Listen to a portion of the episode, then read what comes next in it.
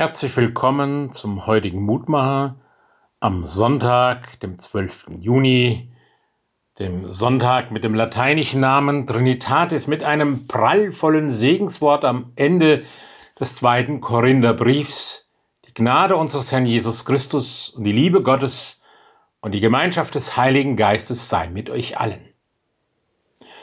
Drei erfahrbare Wirklichkeiten, werden den Lesern von damals und uns heute vor Augen geführt, gewünscht, erbeten und zugesprochen.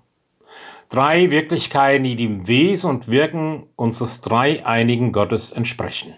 Die Gnade unseres Herrn Jesus Christus, die Liebe Gottes, die Gemeinschaft des Heiligen Geistes. Die Gnade unseres Herrn Jesus Christus. Da leuchtet die frohe Botschaft von Jesus auf. Jesus Christus ist die Gnade Gottes in Person. Er ist uns ganz nahe gekommen, seine Gnade ist die liebende Zuwendung ohne Vorbedingungen. Jesus wurde Mensch, lebt und wirkte als Heiland in einer tiefen Abhängigkeit von seinem Vater. Er ging als Erlöser konsequent seinen Weg bis ans Kreuz. Und dadurch öffnete er uns Menschen den Weg zurück aus unserer Gottesferne, aus dem Verstricktsein in Sünd und Schuld zurück zum Schöpfer, zum Vater Herz Gottes. Und aus dieser Fülle dürfen wir Gnade um Gnade nehmen.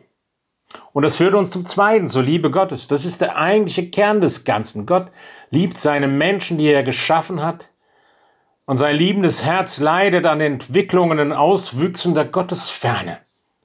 darum hat er eine unbegreifliche Liebes- und Rettungsaktion eingeleitet und seinen Sohn auf diese Welt gesandt. So sehr hat er die Welt geliebt. Und zum dritten Aspekt, der Gemeinschaft des Heiligen Geistes. Der Heilige Geist wurde am Pfingstfest von Gott, dem Vater und von Jesus Christus in unsere Welt gesandt. Und seither nimmt der Heilige Geist seinen Auftrag wahr.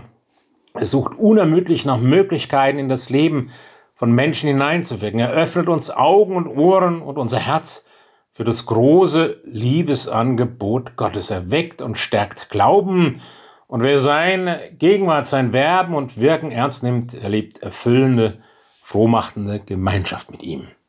Und darum der Segen Gottes Ihnen zugesprochen heute an diesem Sonntag zum Abschluss.